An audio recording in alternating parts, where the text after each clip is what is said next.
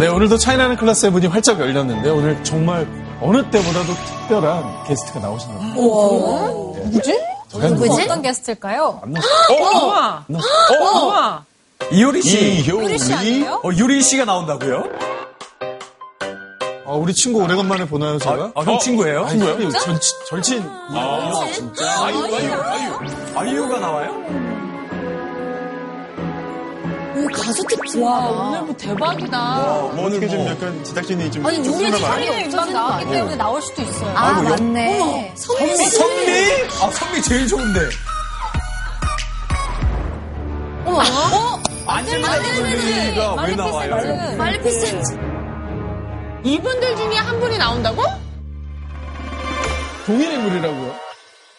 이, 이 네 분이요? 아, 딱 보니까 누군지 알겠어. 금손 중에 금손이고. 맞아요, 맞아요. 그냥 어느 누구도 다 본인 손으로 다 만들어낼 수 있는 진짜 엄청난 분이거든요. 저는 개인적으로 저분의 이제 진짜 얼굴이 굉장히 좀 궁금합니다. 왜냐면 메이크업을 할 때마다 다른 사람이 돼요. 아마 언니도 커버 가능할걸요? 어, 진짜 언니 커버. 어, 가질 걸? 진짜. 어. 메이크업으로 내가 된다고? 네. 충분히 하실 수 있어요. 충분히 하실 수 있어요. 굳이 왜 하고 있어요? 진짜 무대로 진짜 나빠.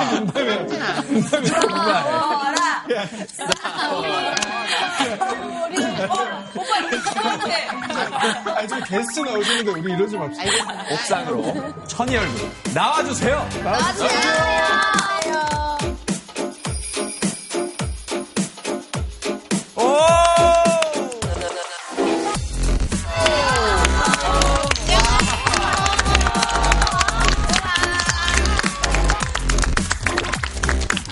안녕하세요. 차이나는 클래스 교실에 오늘 처음 찾아온 오늘의 특별 학생 이사배입니다. 반갑습니다.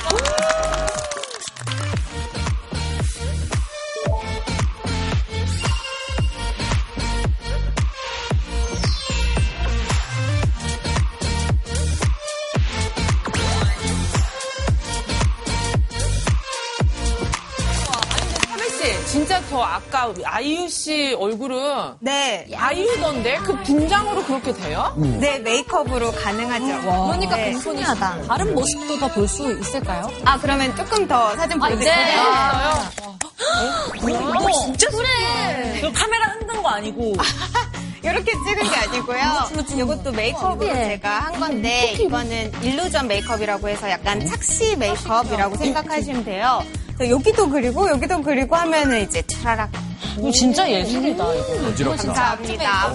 또 있어요? 네. 당연히.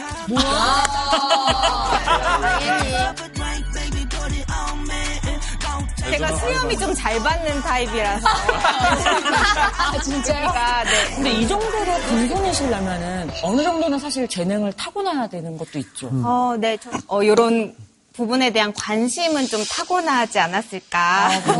네, 그렇게 생각을 하는데, 그거를 좀 증명할 만한 제 어린 시절 모습을 좀 보여드릴게요. 네, 네. 네. 어? 어릴 때부터 메이크업을 하셨어요? 이거 비디오 테이프다 이거 완전. 여기 지금 안겨 있는 애기예요? 아닌 거죠? 네. 어머, 어머. 제가 옷을 들고 있는 거예요? 뭐야? 동적으로 입고 있어. 어릴 때. 옷을 입으시네. 아, 근데 돌 잡을 때 붓을 잡으셨어요. 그러니까. 사실 저희 아버지가 서해 가시거든요. 그래서 돌상에 보통 붓을 안 올린다고 하는데 아빠가 서해 가시니까. 예. 아, 그럼 이쯤 돼서 과연 어떤 주제인지가 너무. 아, 그렇죠, 그렇죠. 혹시 붓과 관련된. 오, 네. 아주 관계가 깊은데요.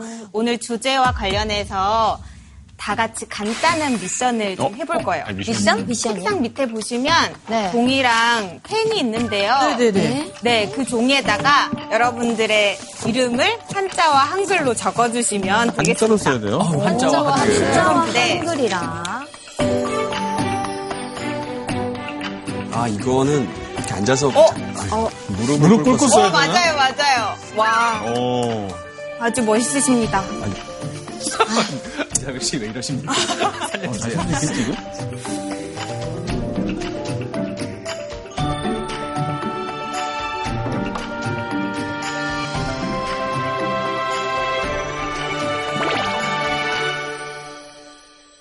근데 우리 뭐 연말연시라 뭐 토정비결 보는 것도 아니고 이름을 왜 쓰라고 하신 건지. 여러분들이 쓰신 그 글의 글씨에는 정말 많은 것들이 담겨 있는데요. 그 의미는 지금부터 선생님을 모셔서 들어볼게요. 그럼 다 같이 선생님을 불러볼까요? 네.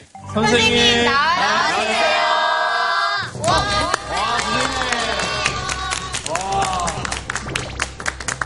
오랜만입니다. 진짜 오랜만에 뵙습니다. 선생님 오래간만에 뵀는데 정식으로 인사 부탁드리겠습니다. 중국 시학하고 서예학이 전공인데 주로 서예학을 요즘에 연구하고 있는 김병기입니다.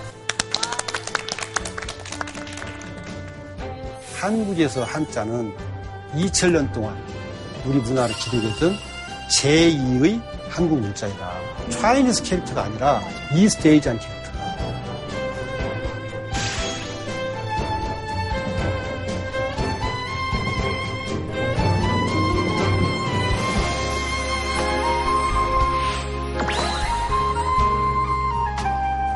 그간 어떻게 지내셨나요, 선생님? 다야 잘 지냈죠. 근데 제가 여러분들한테 묻고 싶어요.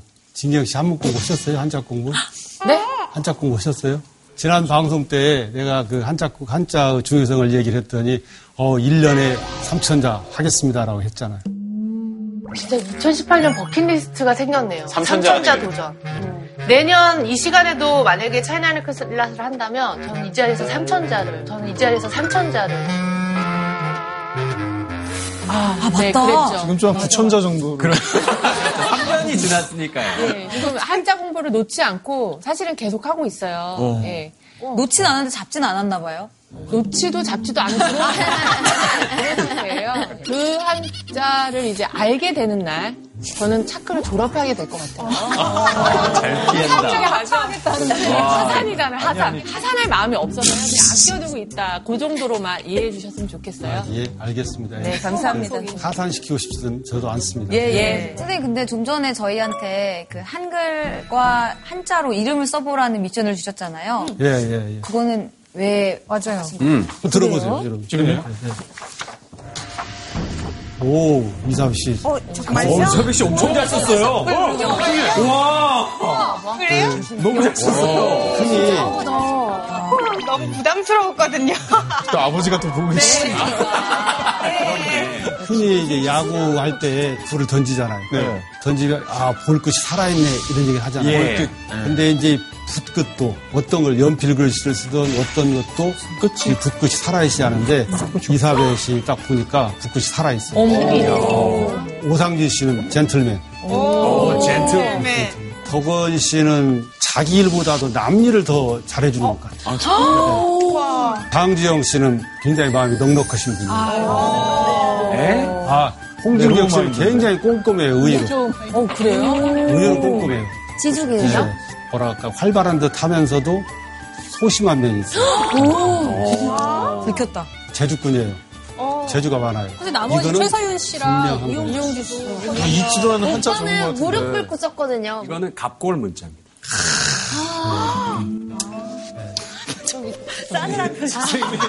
넘어가시죠. 좀 해주세요. 저, 저, 우리 최서윤 씨는 윤자가 조금 특이한 윤자인데, 아까 그 지숙 씨하고 좀 반대? 세심한 듯 하면서도 굉장히 배포가 큰, 배짱이 있는 그런. 용주 씨는 뭐라 해도 꼼꼼해요. 착해요. 착합니까? 엄청 착해요. 감사합니다. 근데 제가 하는 얘기가 이게 다 맞진 않아요. 한 번 봐가지고 어떻게 알겠어요. 그런데 하고자 하는 중요한 얘기는 예. 각자 글씨는 지문만큼이나 다 다른 특징이 있기 때문에 그 글씨를 통해서 그 사람을 볼 수 있다는 점. 글씨 서자죠. 글씨 같으려 극이 사람이 글씨는 곧 그 사람과 같다. 글씨를 보면 그 사람이 보인다. 이런 뜻이 되겠습니다. 글씨 속에 어떤 면이 보이는지 그 우리가 공부를 좀 한 다음에 그 다음에 이야기를 하겠습니다. 그래서 오늘의 주제는 글씨가 사람이다.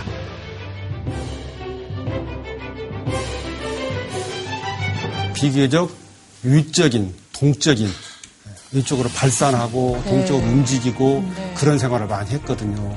근데 이제는 코로나 상황을 보면서 안으로 수렴하고 네. 안으로 성찰하고 이런 시대로 전환을 할 필요성이 있지 않을까 하는 생각이 들어요. 이 시대에 우리의 난국으로 닥쳐온 코로나를 극복하는데도 상당히 도움이 될 수 있는 강의가 됐으면 좋겠어요. 그럼 박수로 본격적인 강연 시작하겠습니다. 중국이 서해의 종주국으로서 우리가 서해를 잘하는 나라다. 중국 서해에 보고 나면 한국 서해는 볼 필요 없다. 근데 왜 어디 선을 넘냐. 예술에 담겨 있는 민족의 고유 미감이 그렇게 다르다고 생각해요. 좀 진박함, 순진해, 단순해. 서예는 마음에게 이처럼 평화를 주는 그런 예술을 한 점. 이 시대에 정말 필요하다는 네. 말씀을 드립니다. 에, 여러분 혹시 진짜 우리 이사회 씨 말고 서예에 관심 있는 분들 있어요? 지금 현재? 저는 항상 관심도 있었고 어릴 때 저는 사실 한 4년 정도 서예를 배웠었고 4년 정도요? 그리고 시 대회에 좀 나가면서 되게 상을 좀 많이 누리고 열심히 했던 기억이 있었어요. 먹도 많이 누리기만. 했어요? 타기도 했어요? 타- 특선도 했습니다. 특선도 한 두어 차례 정도. 저도 사실 초등학교 때 한 3년 정도 배웠는데 그랬구나. 뭐 시대에는 또 되게 휘호 대회 좀 나갔었고요. 휘호 네, 그러다 휴란 보니 말도 알아요, 휴. 먹 가는 거 참 좋아합니다. 어, 의외로 그 서예를 좋아한 서예에 관심 있는 여기 또 여기 또 한 분 또 계세요. 선비 한 분이 계시는데 동네에 되게 유명한 어르신한테 그 집에서 이렇게 다들 무릎 꿇고 또 붓도 되게 큰 대봉으로 되게 엄숙한 분위기에서 한 4, 5년 정도. 근데 저도 이제 살면서 서예 도움을 많이 받았던 게 그때 어릴 때 그냥 뜻도 모르고 되게 어렵게 썼던 한자를 중국어, 일본어 아니면 한문 시험 이런 거 볼때 다른 친구들보다 그렇게 노력을 하지 않아도 이렇게 머리 쏙쏙 들어오는 아, 맞아. 그런 도움을 많이 받았던 것 같아요. 예, 좋은 얘기를 하셨는데 많은 사람들이 서예 하면은 그 요즘에 컴퓨터가 나와가지고 거의 손으로 글씨를 쓰는 일이 없잖아요.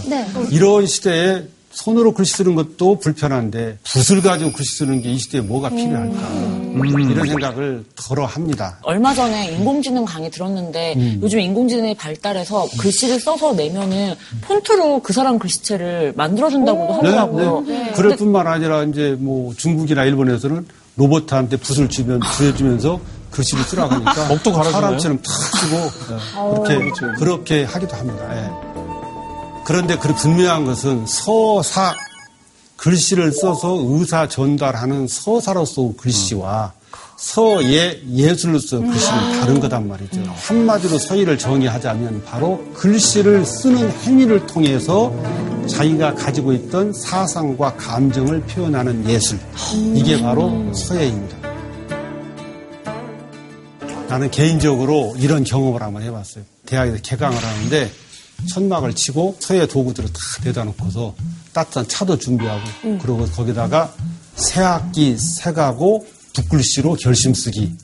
이런 거를 딱 이렇게 프레카드라고 해놓고 길 가는 학생들이 누구라도 와서 자기의 생각을 한번 글씨를 써봐라 라고 얘기를 했어요. 했더니 학생들이 지나가다가 어, 재밌겠다 하고 가서 써봤어요. 근데 그날 쓰고 간 구절들이 너무 재밌어요.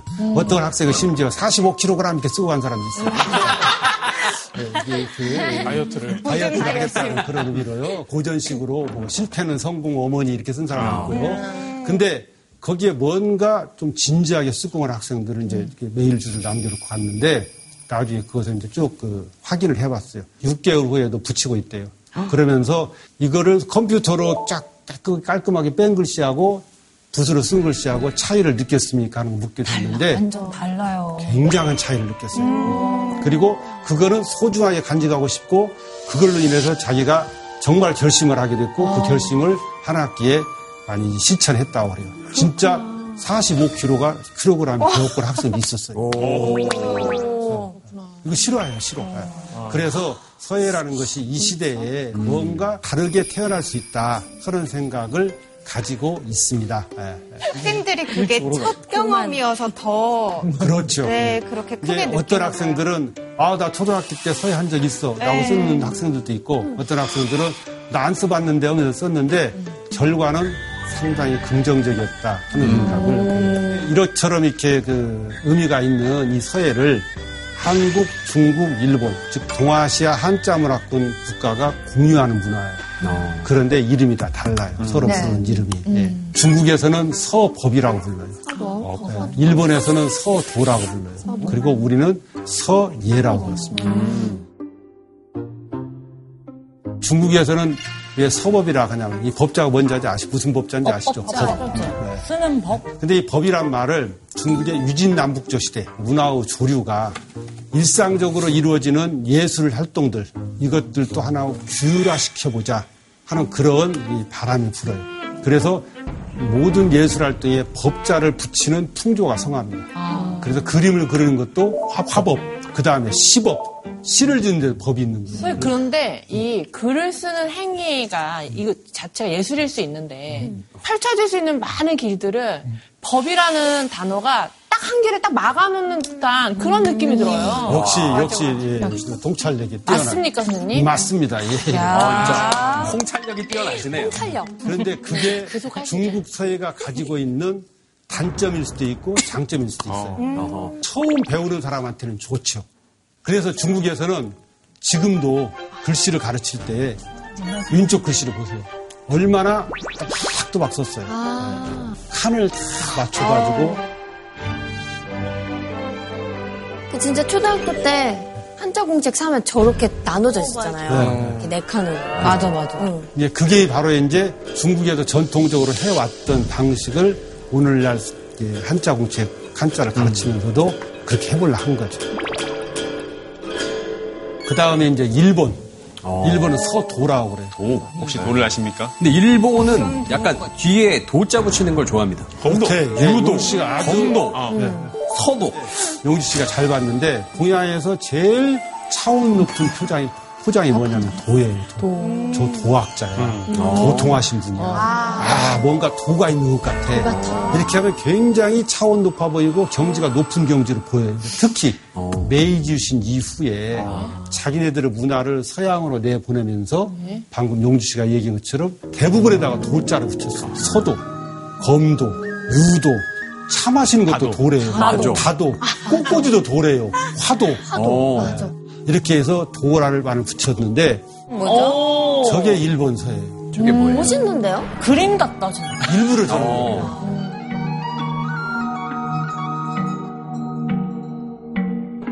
한번 농도를 연하게 쓴 위에 진하게 그린 그쓴것 같은 느낌. 예, 별거 다 해요. 별거 다 해요. 별거 다 해요. 다 해요. 일본 서예는 메이주신 이후에 일본 애들이 지향했던 문화 노선이 탈아 입구예요. 아시아를 벗어나서 유럽에 합류한다. 이게 이제 이- 우리는 선진 문화를 이뤄야겠다 하는 생각을 가지고 유럽으로 이렇게 나간 거예요. 예. 그때 유럽에 유행했던 서양화 조류가 바로 엠포르멜 운동이라는 거예요. 형태가 없는 추상이란 말이죠. 아, 포르맷. 이 포르멜. 네. 이거를 받아들인 거예요. 그거를 받아들이다가 전통 서예에다가 그걸 적응을 시키는 거예요. 일본의 서예를 서양의 추상 미술화 시켜버렸어요. 그래서 그거를 추상 미술을 상자를 써가지고 먹으로 그린 먹으로 표현한 추상 미술이라는 의미에서 묵상이라고 표현했어요. 묵상. 쌍. 사실상 전통 서예적 관점에서 보자면 도가 지나친가요? 그렇지 도가 지나치죠. 도가 지나치죠.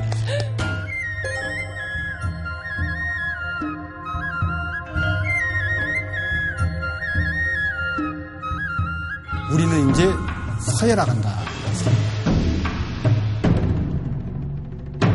근데 우리가 처음부터 서예라고 한 건 아니에요. 광복 이후에 나타난 말이에요. 서예라는 말은. 손재형이라는 사람이 예, 손재희라는 이분. 일본 사람들이 우리를 35년 동안 식민 지배를 했잖아요. 그 사람들이 우리에게 뭘 가르쳤겠어요? 서도를 가르쳤다. 했었죠. 서도를. 그래서 그 서도라는 용어가 싫다 이제. 그래서 우리의 용어를 한번 만들어보자. 라고 해서 이분이 서예라는 말을 처음으로 쓰기 시작했어요. 광복이. 그러니까 바로 이 예자가 기술 예자예요. 기술 예. 기술 그래서 예? 굉장히 의미가 깊은 용어를 쓰기 시작한 것이죠. 우리나라의 서예적인 글씨예요. 그야말로. 한자 모양을 굉장히 예술적으로 전통의 바탕을 두면서도 응용을 해서 예술적인 그런 효화성을 드러낸 그런 글씨입니다. 이순희 장군이 칼에다가 의미를 두고 썼던 글이라고 하는데 멋있다. 바다에다가 맹세를 하니까 물고기와 고기들이 감동을 하고 맹산 산에다가 맹세를 하니까 풀과 나무들이 내 마음을 알아주네 하는 이순 장군의 건명이거든요. 근데 그런 웅장한 기상과 함께 뭔가 추상적인 어떤 형상성까지를 추구한 그런 서예로 우리 서예를 대표할 만한 그런 작품이라고 할 수가 있습니다. 서예를 여러분들이 이해하기 위해서 서예를 이루는 기본 개념들을 좀 여러 가지 봐야겠습니다. 서예 개인전을 하든 뭐 단체전을 하든 서예 전시장이 있으면 저한테 가장 많이 하는 질문이 뭐겠어요? 저 작품 얼마예요? 이건 어떤 뜻이 담겨 있나요? 이건 무슨 채예요? 오, 빙고. 제일 많이 물어보는 게, 어, 선생님, 이건 무슨 채예요? 그거예요. 가만히 쳐다보다. 잡채인데요? 네. 그러고 마는데, 썰렁했어요? 네. 잡채, 잡채인데요? 재밌었어요. 하고 마는데, 서예를 이해하기 위해서는 채에 대한 개념을 먼저 좀 알아야죠. 채. 흔히 이제 서예에서 채는 두 가지로 나누어서 얘기를 해야 해요. 하나는 자체, 하나는 서체. 자체는 글자 꼴이에요. 네. 글자 꼴. 중국의 한자를 보다 보면 갑골문 시대부터 쭉 후대로부터 점점점 변해와요. 피력의 가감과 곡직의 변화에 따라서 차이가 생기는 것 이게 바로 자체예요. 자체. 그래서 똑같은 소자를 쓰더라도 제일 왼쪽 거는 전서, 상형 문자적인 형상성을 비교적 갖추고 있는 그런 전서. 그 다음에 이제 예서. 그 다음에 해석. 문자체 느낌. 학원에서 정자체. 많이 배우는 거. 그래서 단절 흘려 쓴 게 행서. 그 다음에 빠르게 흘려 쓰는 속기 토서. 그래서 흔히 서예에서는 전, 예, 해, 행, 초. 이 다섯 가지를 오체라고 그럽니다. 한번 따라서 해보세요. 전, 예, 해, 행, 초. 이게 오체라고 그러면 이거가 자체예요. 자체. 그러면 서체란 뭐냐 하면은 쓰는 사람에 따라서 달라지는 스타일, 개인 스타일. 그러니까 아까 오체 우리가 배웠죠. 네. 오체 중에서 똑같은 예서를 쓰더라도 갑이 쓴 거 다르고 을이 쓴 거 다르고 다르다 그 말이죠. 그 개인의 스타일에 따라서 분류한 것이 바로 서체예요. 서체. 이걸 보면 이게 전부 다 뭐겠어요? 해서체예요. 그 사람의 해서체.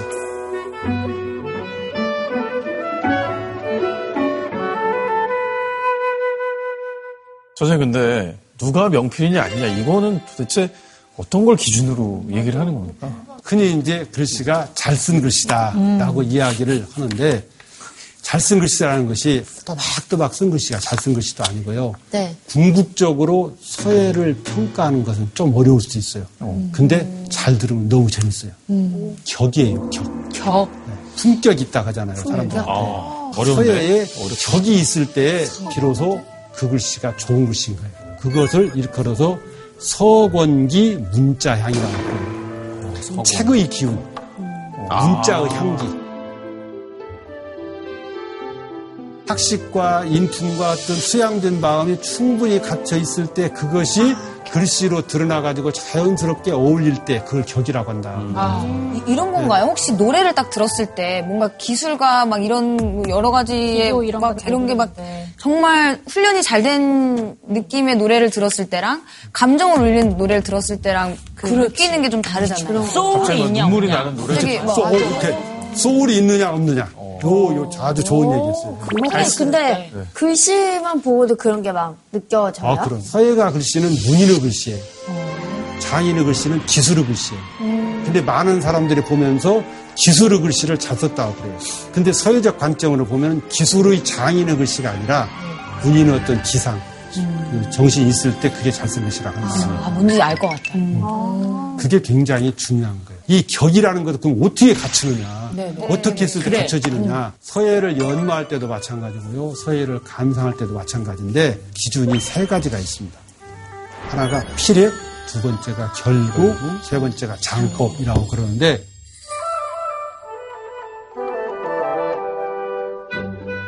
저게 이제 잘 쓴 글씨 중에 하나예요. 잘 쓴 글씨인데 이건 행서예요. 흘림체인데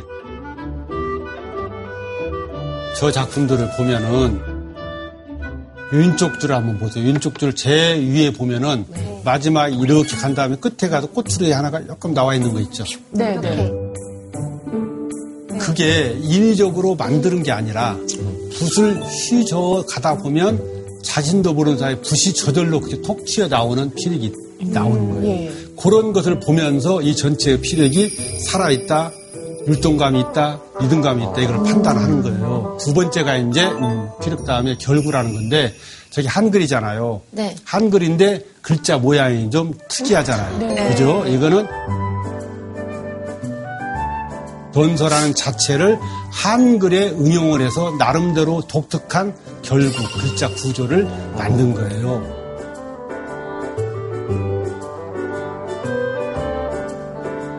세 번째는 이제 장법이라는 건데 이 글씨를 보는 순간에 한번 읽어보세요. 가운데 큰 글씨.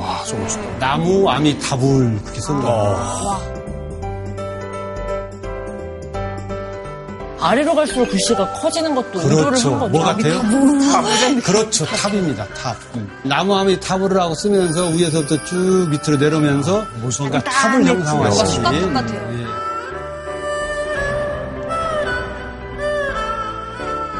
어떤 게 제일 중요할 것 같아요? 세 개 중에서. 근데 필획인 것 같아요. 왜냐면 저도 서예 맨 처음 배울 때 필획만 한 며칠 동안 배워요. 맞아요. 심지어 신문지에도 네. 하잖아. 계속 이것만 시키셔가지고. 아주 좋은 말씀 하셨어요. 결구나 장법이 아무리 좋아도 서예에서 요구하는 필력이 아니면 그건 서예가 아니에요. 서예에서 요구하는 필법, 필획이 있어요.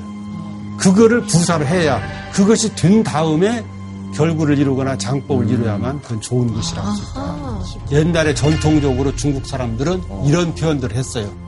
모래 위에다가 필액을 긋듯이 해라. 그렇게 하면 살아있는 피력이 나오리라.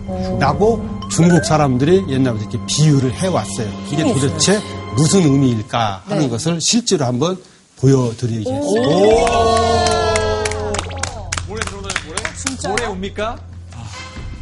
나도 이게 살아있는 피력이라는 것을 설명하기 위한 방법인 거죠. 예. 자, 그래서 이게 송곳입니다. 예. 네. 송곳을 이 모래 위에다가 비스듬히 넣어가지고 이렇게 해서 이렇게 그으면 흙이 그어지질 않아요. 이게 지나감과 동시에 모래가 덮어버려요. 소리가 매우 그죠? 덮어버려요. 그런데 이 평평한 모래 위에 위에 붓을 고추 세워서 수직으로 고추 세워서 이렇게 그으면 이게 모래를 파면서 흙이 그어져요. 뭔 말인지 알겠죠? 예. 붓을 송곳으로 여기고 종이를 모래로 여겨서 마치 붓끝이 종이를 뚫고 들어가는 것처럼 그러한 힘을 가지고 그거라는 것이 바로 추역사라는 필법입니다. 예. 양쪽이 서로 거슬리는 작용을 하죠. 맞아, 맞아. 이랬을 때 이게 바로 살아있는 피력이라는 거죠. 중국 사람들이 비유를 했는데 다두 가지 말로 기가 막히게 함축을 해서 탁 표현한 사람이 있어요. 바로 그분이 우리나라의 추사 김정입니다. 오늘 이건 외우고 가세요. 네. 금시벽해, 금시벽해. 향상도화 향상도화. 이두 말씀을 하셨어요. 그러면 금시란 말은 뭔 말이냐면 금시는 전설상의 새 이름이에요. 금시죠. 바다에서 날개짓을 한번 바다를 가면은 이렇게 무슨 물의 기적처럼 받으면서 가는 그런 건가? 거구나. 이게 뭔가 예, 느낌. 옵니다. 느낌 오죠. 예, 느낌 옵니다. 느낌 있어요. 예. 네, 마치 붓이 종이를 쫙 가르면서 가는 것 같은 그런 피력. 이게 바로 살아있는 피력이다. 오, 멋있다. 수사 선생님이 한 말, 금시력. 항상 도화. 그리고 또 하나 얘기를 하셨어요. 그건 뭐냐면 향상도화라는. 이건 불경에 나오는 얘기인데 비유를 세 가지로 들었어요. 토끼하고 말하고 코끼리하고 셋이 강물을 건너기로 했대요. 건너기로 했는데 토끼가 어우 나 건널 수 있다 하면서 강물에다가 팔을 들였다가 둥둥둥둥 떠내려가 버렸어요. 견딜 수가 없으니까. 네. 말이 난 건널 수 있어 하고서 강물에 발을 들였는데 물살이 세니까 발을 뒤뚱거리면서 겨우 건넜어. 근데 코끼리만 강물에다 발바닥을 탁 뒀더니 꼼짝하지 않고 강바닥과 발바닥이 쫙 마찰을 움직이면서 쫙쫙 이렇게 탁. 네. 바로 그것을 향상 도화라는 표현이다. 아, 묵직해야 한다. 네, 묵직하 멋있지 않습니까? 네. 이게 바로 추사 선생님이 지금까지 중국에 나왔던 서론들을 딱 두 마디로 묶어가지고 평가를 한 말이에요. 한번 실험을 해봐야 해요. 글씨를 보면서 이거는 향상도화적 필법을 많이 사용한 것 같다. 이거는 금시벽계적 필법을 많이 사용한 것 같다.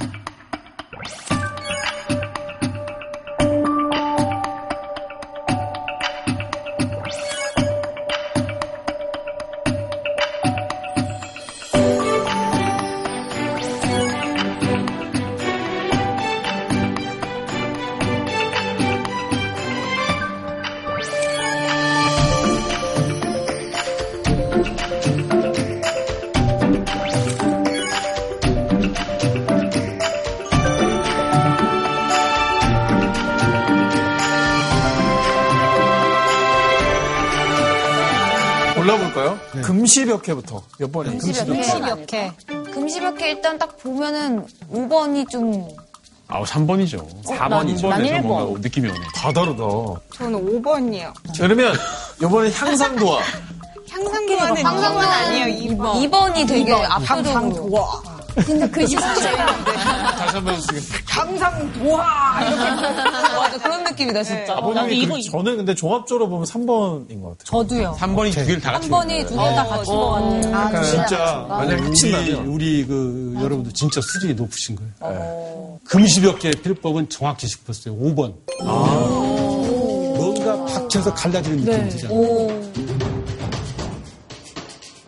그 다음에 2번. 향상도화적 느낌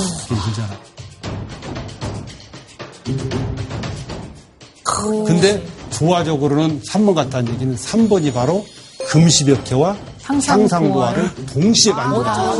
진짜 어, 이제 완벽하네요. 네. 내가 조금 배웠는데 좀 보여요. 진짜 확실히. 저 오른쪽에 3번 글씨가 바로 추사 선생님이 말년에 쓴 최고의 명작이에요. 아, 반찬 본적 있어. 가르액이나 약간 가르면서도 까짝까짝한 그 획은 금시백제 된좀 필요. 멋있더라고요. 붉으면 포함해서 향상도 아주 기력이죠.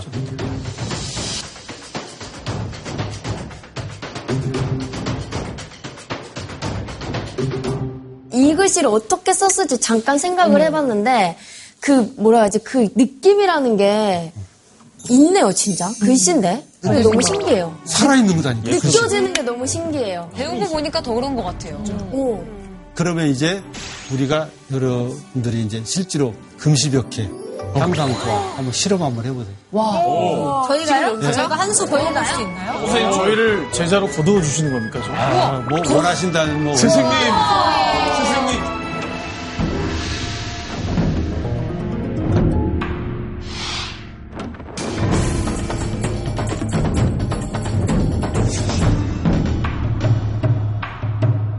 아, 기대된다. 평소에 저 역지사지가 좀 많이 부족하죠. 그렇죠. 씨가. 오이 떡이었을까 여기서?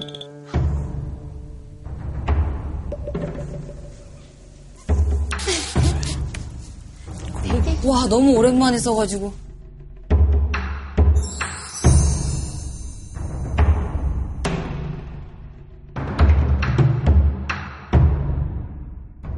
근데 딱 획수 기본은 또 잘 하시네. 그치. 그리지 않고 한자 쓰는 그대로. 그대로. 근데 둘이 완전히 서치가 다 진짜 다르다. 어 그렇네. 각자 두 분이 들어보세요. 아, 옛날에 원장 선생님 앞에서 이렇게 맨날 이렇게 들고 서 있었는데. 와 나 너무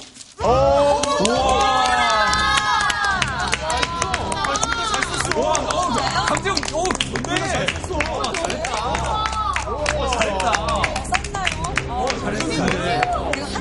배워봐가지고 나. 근데 분명하죠. 너무 오랜만에. 서여긴. 네, 서역이. 그 사람이 다르다는 걸 분명히 진짜 느꼈어요. 그랬죠. 똑같은 글씨를 쓰고 썼는데 이게 성격이 드러난다. 네, 성격이 보이는 것 같아요. 지영 씨는 의외로 좀 호방해요. 맞아요. 네.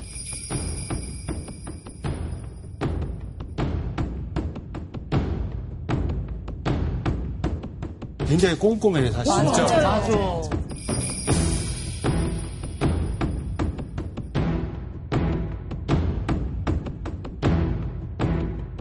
자연스럽게 붓을 고추 세워서 썼어요. 그래서 기본적으로 조금만 배우시면 정말 잘 쓸 것 같아요. 됐었어요. 기대된다 근데 오랜만에 쓰니까 확실히 재밌어. 아, 다시 배우고 싶다. 그지 재밌지. 어우, 너무 떨리네요. 떨린다니까요. 네. 전 잘 안 떠는 스타일인데 저도 진짜 안 떠는데. 시원시원했어. 어, 시원시원했어. 어, 진짜 뭐, 뭐, 지금 코끼리의 그 마, 마찰력이 느껴지는데요, 지금. 와, 뭐냐, 지금. 쭉쭉 쓴다. 폭주 코끼리인데요. 현진이 형막 쓰고 있어요. 아, 너무 과속하시는 거 아니에요? 몇 년 했던 거야? 죽을 찼으니까. 역시. 한 장만 더 쓸게, 한 장만.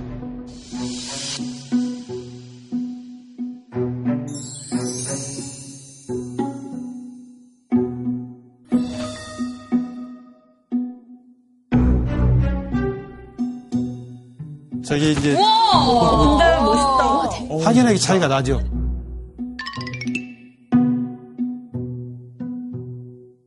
오당시 씨는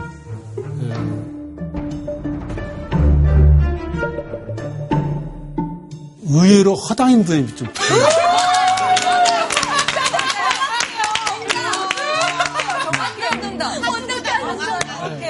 아니 굉장히 꼼꼼하게 준비하고 그러 같은데 의외로 허당인 면이 좀 있는 아, 저는 그냥 힘 있게 한번 확 가보고 싶었어요. 아, 예. 예. 그런 의도가 그리고 있 역시 그 이사벨 씨는 굉장히 치밀해요. 치밀하다. 치밀하고 아, 난 역지만 그. 디테일에 강해요. 섬세하게 디테일이 강할 면이 있고 오당진 씨는 호방하고 좋아요.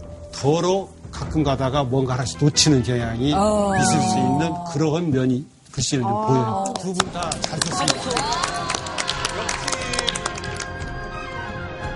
우리가 강의를 시작할 때 주제가 뭐였죠? 글씨는, 그 사람, 글씨는 바로 그 사람이다. 거기에 돌아가서 글씨를 보면서 글씨 안에서 정말 그 사람이 보이는지 네. 이걸 한번 작품을 감상하면서 한번 보도록 그렇게 네. 하겠습니다. 이게 조선의 왕들이 바로 글씨를 잘 썼어요. 맞아요. 어떤 왕 글씨일지 한번 뭐 짐작을 해보십시오. 보십시오. 네. 정조 임금이 되게 글씨 잘 이거 쓴다. 완전 새가 진짜 지나갔네, 진짜. 네.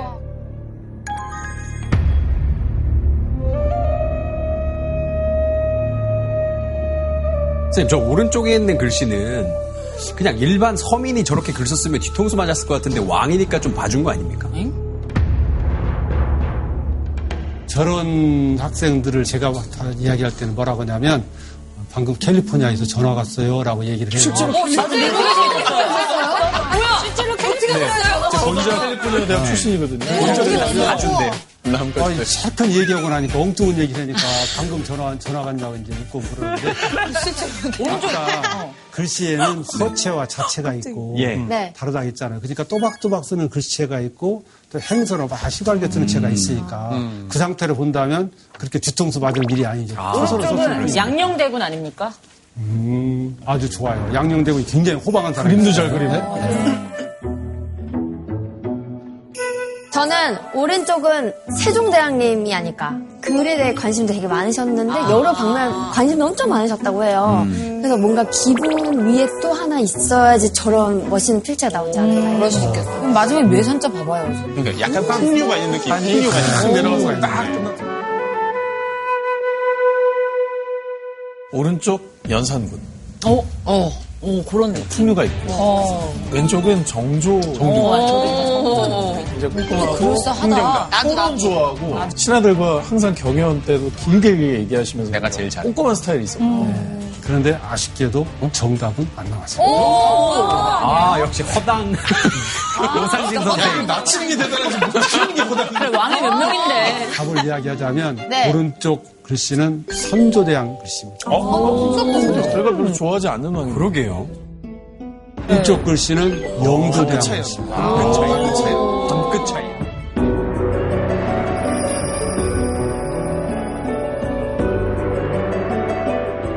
자체와 서체 얘기를 했잖아요. 예. 자체적 관점으로 보면 왼편은 해서예요. 또박또박 쓴 글씨. 예. 그러니까 당연히 자체가 주는 느낌으로서 단정한 느낌이 있죠. 아, 그렇죠.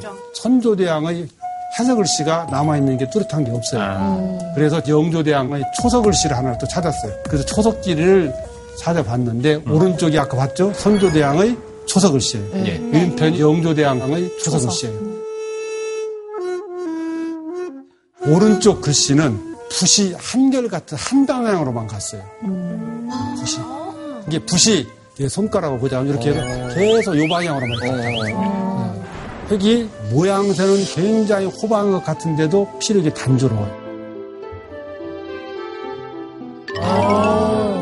똑같은 피력이에요. 그래서 굉장히 순하고 섬약하고 부드러운 기는 있는데 창의력이나 돌파력이나 이런 건 부족한 거죠. 그러니까 어떻게 보면 글씨가 제왕의 글씨가 아니라 문학가나 예술가나 이런 형태의 성격이었을 것 같아요. 그에 비해서 이제 영조대왕 글씨를 봐보자. 영조대왕 글씨를 보면은 붓이 엎어지고 뒤집어지고 어떻게 보면 난리예요. 예를 들자면 이스르자 보세요. 저 윤편에서 두 번째 이스르자 보면은 자 대선 한번 봐보세요. 같은 방향으로 가려면 이렇게 갔다가 또 이렇게 와야겠죠. 네. 근데 저거를 이렇게 갔다가 이제 뒤집어져 갔단 말이에요. 봐봐. 뒤집어. 그래서 마지막에 붓끝이 무너진 거죠. 네. 붓끝이 무너지면 또 무너진 대로 또 고음을 쓰는 거예요. 아까 제가 진짜 쓸때 저렇게 그렇죠. 어딜 또 이거를 비교를 하십니까? 어떤 제왕으로서의 다양한 어떤 그 포부, 다양한 뭔가를 구현하고자 하는 욕구는 정조대한 것이 훨씬 강하죠.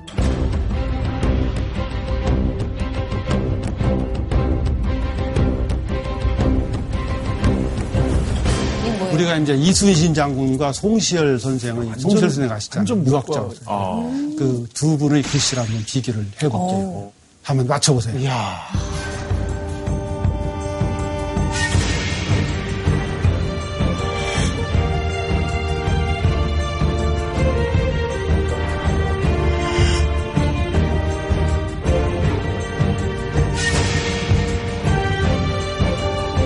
난 오른쪽에 게 이순신 장군. 이순신 장군께서는 현장에 많이 계셨으니까 좀 빨리 쓰는 흐릿한 채를 많이 쓰지 않았을까 이런 생각을 많이 해봐요. 또 종이에서 뭔가 현장감이 너무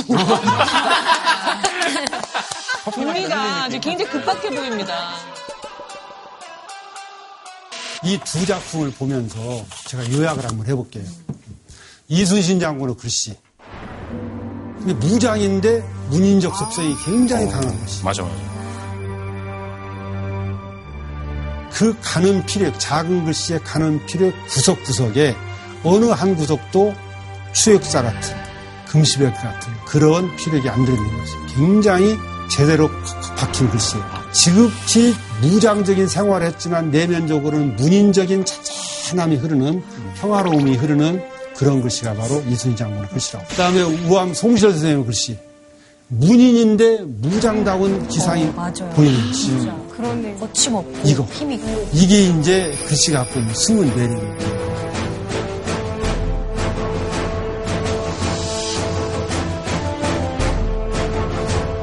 또 하나 예를 봐볼게요. 이 글씨를 한번 보시죠. 두 개의 글씨를 보면서 네. 여러분들 느낌을 한번 자연스럽게 이해해보세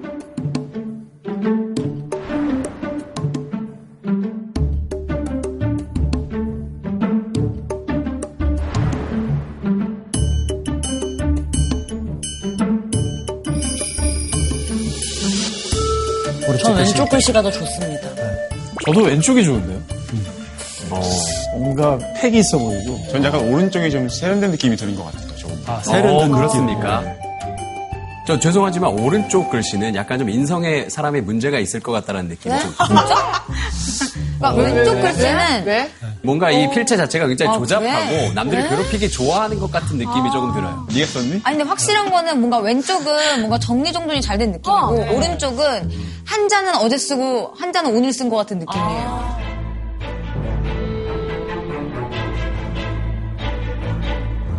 유인평 글씨는 그 유명한 안중근 의사 글씨. 아, 역시. 어머머머. 어, 역시 내 취향이었어. 예. 오른편 글씨는 이토 히로부미 글씨. 아, 이 하나면에 잡히는 게 죄송스러울 정도예요. 네. 유일하게 강- 긍정적인 평가를 하셨지 그랬었어. 않습니까? 예. 세련됨 속에 약간 좀 있는. 아, 우리 태세 덕원이도 전환. 살아야지. 예, 예. 그래야죠. 근데 약간 이런 느낌이야. 앞에 글씨는 원래 자기 속마음, 뒤에는 약간 대, 그 겉모습을 보면서 남이 나를 생각하는 그런 모습이에요. 오케이. 안중근 의사 글씨는 표리가 부동하지 않아요. 것이고 속이고 속이고 아니. 진심. 진심이에요. 근데 이 글씨는 겉다라고 속다는 느낌이에요. 표리가 부동해요.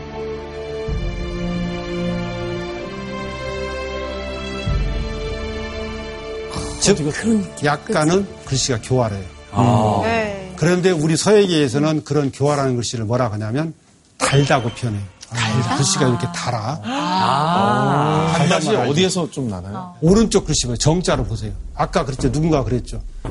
오른쪽 정자 써놓고 하루 종일 자고 난 다음에 그 다음 자 쓰는 거 같아 있잖아요. 네. 이게 한 마음으로 쓰지는 거 아니냐. 아니냐. 정자 쓸 때 마음하고 초자 쓸 때 마음하고. 아, 그래서 좀 달라 표치. 이게 한국은행, 서울에 있는 한국은행 그 정초석이에요. 예. 저기 처음 보도됐을 때 어떤 분이 댓글을 하나 봤더니 그 댓글에 그분은 뭐라 했냐면 저거는 그대로 빼다가 독립기념관 하당, 화장실 계단적으로 쓰자. 이렇게 나왔는데. 어, 좋은 아이디어인데. 이제 우리의 이제 감정이겠죠. 제 생각에 이건 아픈 역사도 역사니까 저거를 막 깨부숴 버리자 이것보다는 저것도 하나로 간직을 해야 또, 네. 또 나중에 교훈으로 삼을 수 있지 않겠어요?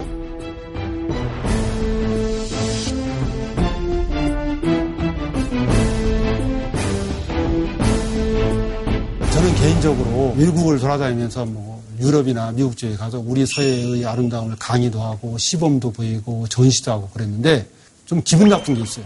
중국 분들이 들으면 또 이 얘기를 또 기분 나쁘게 할지 모르겠으나 중국이 서예의 종주국으로서 우리가 서예를 잘하는 나라다. 라고 하면서 중국 서예는 이런 매력이 있다. 라고 이야기하면 누가 뭐래요? 거기까지만 이야기하면. 예. 근데 그 다음에 꼭 덧붙이는 말이 있어요. 중국이 서예의 종주국으로서 우리가 서예를 잘하는 나라다. 라고 하면서 중국 서예는 이런 매력이 있다. 라고 이야기하면 누가 뭐래요? 거기까지만 이야기하면. 예. 근데 그 다음에 꼭 덧붙이는 말이 있어요. 그러므로 한국 서예는 중국 서예를 보고 나면 한국 서예는 볼 필요 없다. 이게 한국의 문화가 중국 문화의 아류 정도로 인정하려고 하는 의도가 굉장히 강하다는 걸 느껴요. 잘하면 되지. 각자 잘하면. 되지. 예. 선생님, 그러면은 이제 그 중국의 그런 말도 안 되는 논리에 맞서는 우리나라의 아름다운 글씨 한번 보여주시죠. 예, 이게 이제 우리 글씨를 보기 위해서 우선 비교를 하고 싶은 게 이게 왼쪽이 광개토대왕비예요. 오른쪽이 광개토대왕비보다 조금 앞선 시기에 중국 한나라 때 비석이에요. 그럼 두 글씨의 차이점 여러분들이 보시는 대로 한번 얘기를 해보세요. 어, 끝 마무리가 약간 좀 더 동글동글하고 한국 글씨가 광개토대왕비에 있는 어, 음, 광개토대왕비와 끝맺음이 네. 훨씬 동글동글하다. 좀 단순한 그런 느낌이 들죠. 오케이 단순함. 두 글씨의 차이점 손을 한번 잘 보세요. 네. 조정. 중국 글씨는 마지막 끝에 가서 가로의 그 끝에 가서 싹 찍혀 올리는 네. 아, 저기 족자 놓은 끝에가 다 민자 도 네, 이렇게 해서 이렇게 삐쳤어. 이렇게 쫙 삐쳐 올리는 거 있죠. 망자. 근데 광개토대왕비는 없어요. 이렇게. 그냥 반듯반듯해. 맞아요. 즉 광개토대왕비 글씨체는 조선의 홍송 있죠. 홍송 가지. 푹 지직한 홍송. 네. 그 가지를 툭툭 잘라다가 통나무로 엮어놓은 것 같은 질박함이 있어요. 맞아요. 순진해요. 음. 단순해요. 네. 그런데 중국의 저 글씨는 장식성이 있어요. 장식성. 장식성이 화려해. 있어요.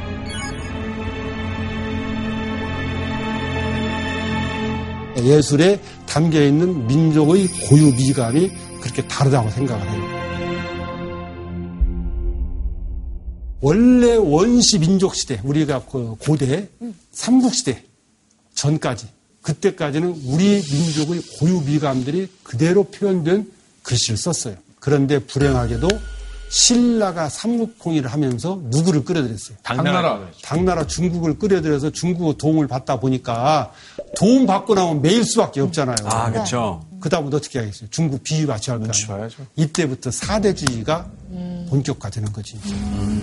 이때부터 생긴 관점이 뭐냐면 중국 것을 표준으로 삼아서 누가 더 중국에게 근접해 가 있는가 이거를 가지고 잘 썼냐 못 썼냐를 판단하는 판단 기준이 있어요. 그러니까 글씨를 썼다 하면은 너 안진경 쳤으니 구양수 쳤으니 왕이지 쳤으니 이렇게 해서 중국 서예가들의 글씨를 우리가 받아들이게 됐다. 일방적으로 받아들이게 됐다. 그런 세월이 통일 신라 시대부터 고려를 거쳐서 조선 시대까지 이어져요. 조선 후기에 우리는 우리의 글씨를 쓰자. 라는 이야기를 주장하고 나오는 사람들이 있어요. 옥동 이서라는 호가 옥동이고 이름 이서라는 사람이 주장을 했어요. 그래서 그 글씨체를 뭐라 그러냐면 동국진체라고 해요. 근데 동국, 동국이란 말은 중국의 동쪽에 우리나라가 위치하고 있기 때문에 우리나라를 우리 스스로가 부를 때 동국이라고 그랬어요. 음. 조선 후기에 나타나는 거예요. 노구당 현판 이석을 씨예요. 그리고 그 동국 전체 운동을 이어받은 게 이광사라는 분이에요.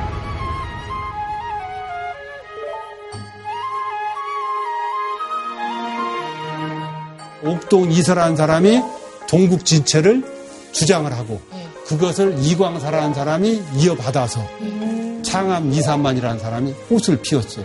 그러면 저 글씨에서 공통적으로 느끼는 것 한번 얘기해 보세요.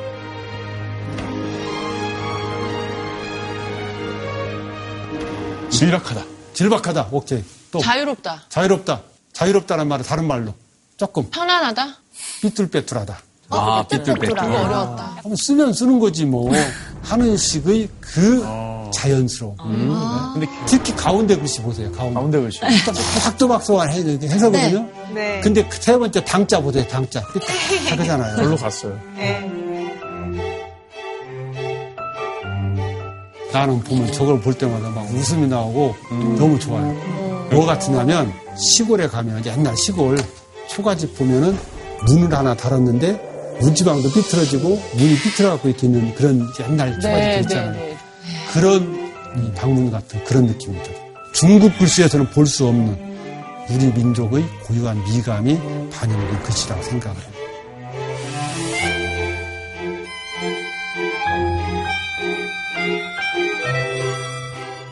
그래서 조선 후기에 동국 진체가 활발하게 꿈을 꾸는데 그 완성한 사람이 바로 차관 이산만입니다. 근데 이분이 이제 남겨놓은 작품 중에 이 작품 하나는 꼭 보고 가요. 이 작품인데 이 작품은 정말 명작이라고 생각을 해요.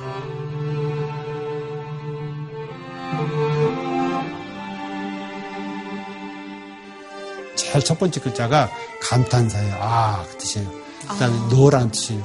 제자한테 써준 글씨예요. 원주라는 사람한테. 아, 너 원주야. 내가 두루두루 내 제자들을 봐왔지만 너 같은 사람이 없더라. 그래서 오늘 너에게 서예의 비법을 전해주니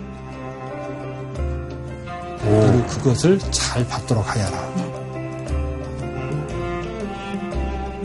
그리고 그 다음부터가 아래 줄의 세 번째 줄부터가 전해주는 서법의 내용이에요. 서예의 법을 전해주는 내용인데 이거가 참 재밌어요. 일 썼어요. 일. 첫 번째.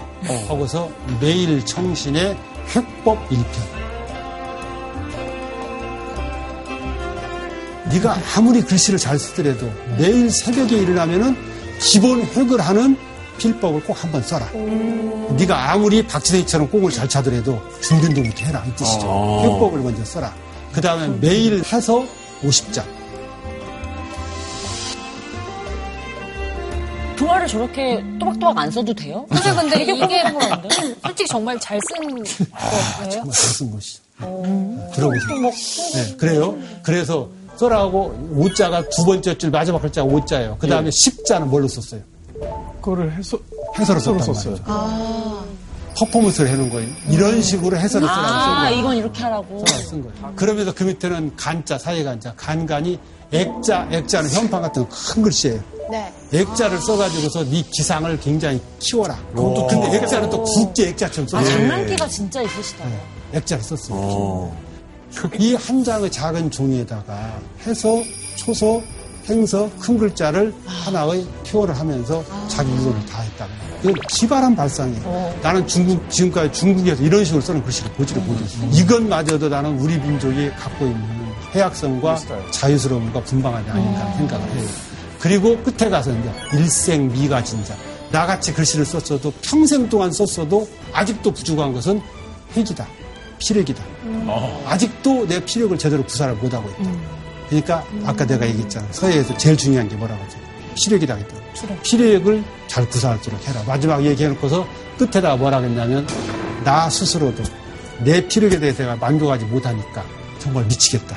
그리고 그런 미치겠다는 생각이 들수록 어떻게 해야겠느냐. 더 독실하게 노력할 수밖에 않느냐. 이걸로 끝냈어요. 이렇게 겸손으로 마무리. 이게 동국진체의 매력이고 우리 민족이 자유스러운 생각을 가졌기 때문에 나온 것이라고 생각을 해요.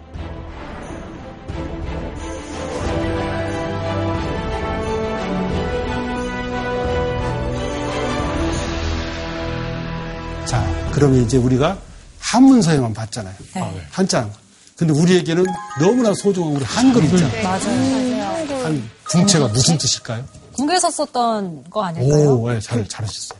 이게 궁체들이에요. 어, 너무 이쁘다.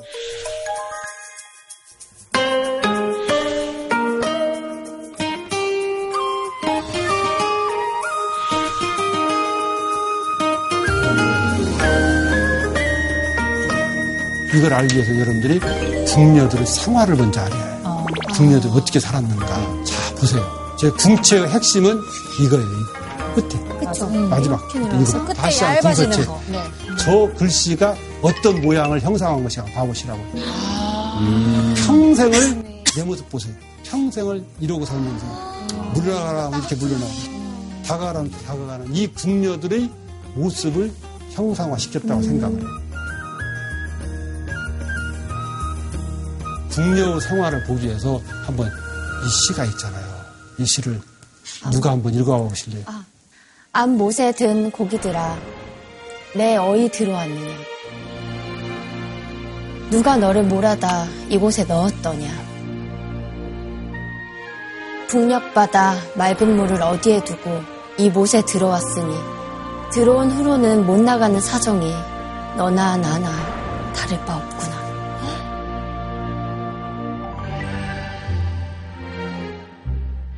어 슬퍼요 일단 울 뻔했어 왜 글씨를 썼냐면 왕비 자기보다 지체가 높은 왕이나 이런 사람들 있잖아요. 이런 사람들 심심하잖아요. 그럼 뭐가 있어야겠어요? 읽을 거리가 있어야 한단 말이죠.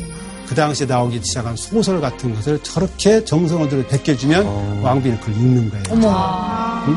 그런데 그 글씨를 쓰면서 자기의 그야말로 오욕칠적을 다 비워버리고 물 같은 잔잔한 마음으로 돌아가서 그야말로 성인이 된 거지 성인. 그 고통을 다 지워버리고 그 성인의 경지에 쓴 글씨가 저것이다 그 말. 그러니 이 글씨가 어찌 아름답지 않습니까?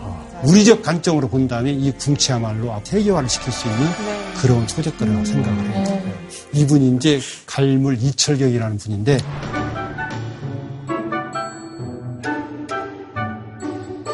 일제시대 때 우리 한글 제대로 쓸 수 있었어요? 아니요. 못 썼잖아요. 탄압받았어요. 그런데 그런 속에서도 우리 한글 궁체를 살리기 위해서 궁체의 매력을 살리기 위해서 정말 노력하신 분이에요. 그래서 이분이 이제 초등학교 여러분들 썼던 글씨본 같은 거 다 이분이 만든 거예요. 근데 다른 분들도 만들었지만 이분이 주로 만들었어요. 진짜 잘 이분이 바로 이런 글씨예요. 이 시대를 살면서 저런 식으로 글씨를 썼던 게 바로. 이철경 선생.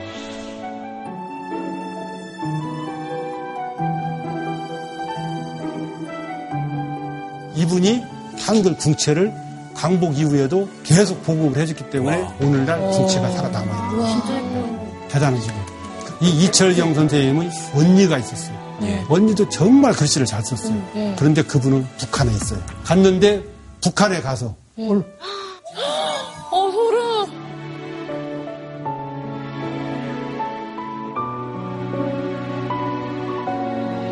세 자매예요. 자매고. 제일 위에가 이각경, 예. 이철경, 막내가 이미경. 이분만 지금 살아계세요. 어. 103살이에요. 이미경 선생님 이렇게 잘 썼어요. 이 궁체의 아름다움을 통해서 나는 이 시대에 우리 서예가 다시 살아낸다고 생각을 하는데 이런 역사들을 간직한 이 한글 궁체의 아름다움. 우리가 이 시대에 계승해서 발전시키는 게 우리의 책임 아니겠습니까? 맞습니다. 서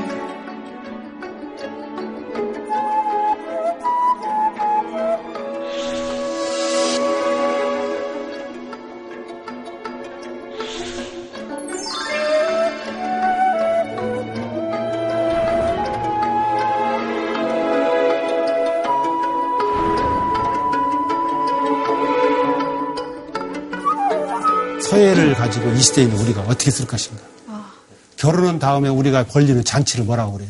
피로염. 피로연. 예. 피로연이 무슨 뜻이에요? 피로써. 필요하다. 필요하게 필요할 때까지 필요한 거 피로연의 피자는 피로연이 무슨 뜻이에요? 피로써. 필요하다. 필요하게, 필요할 때까지 필요해서.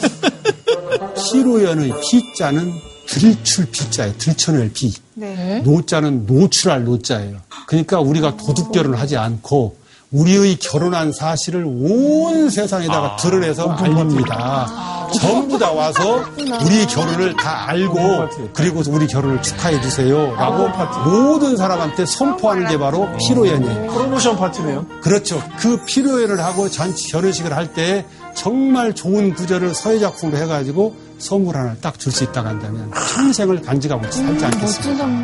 한글로 써본 작품이에요. 저게 산자락에 오막살이 어린아기 웃음 찾아 원앙은 들랑달랑. 들랑달랑 너무 귀엽다. 우리를 이렇게 살아봐라 이거예요. 그러면서 한자로는 조성낙제 초가중.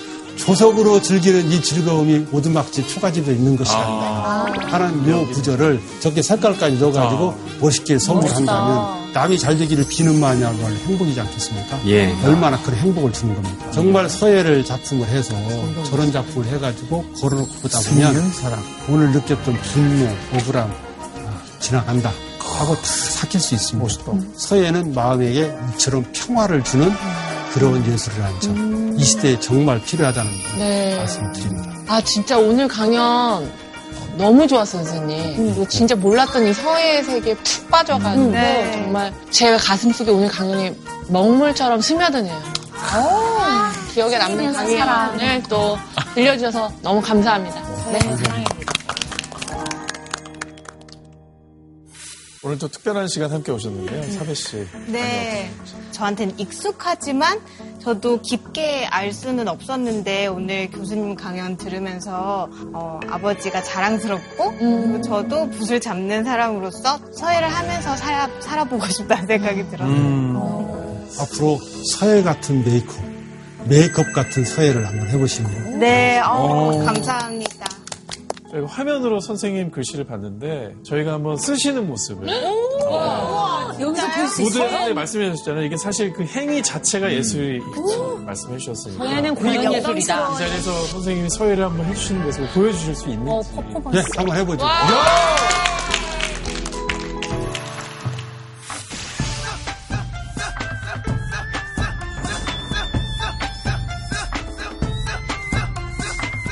자, 시작합니다.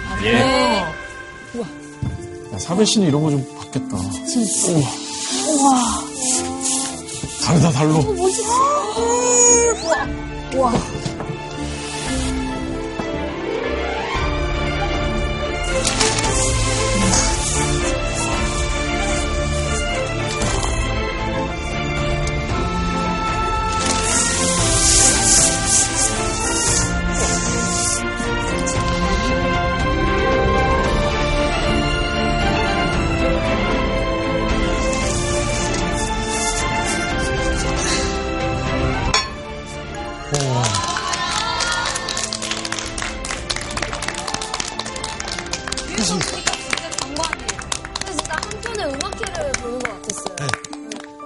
차갑고 밤 공기는 서늘해서 물고기가 찾기가 힘들거든. 빈 배로 남겨둔 채 달빛만 데리고 돌아오면 되는 거지.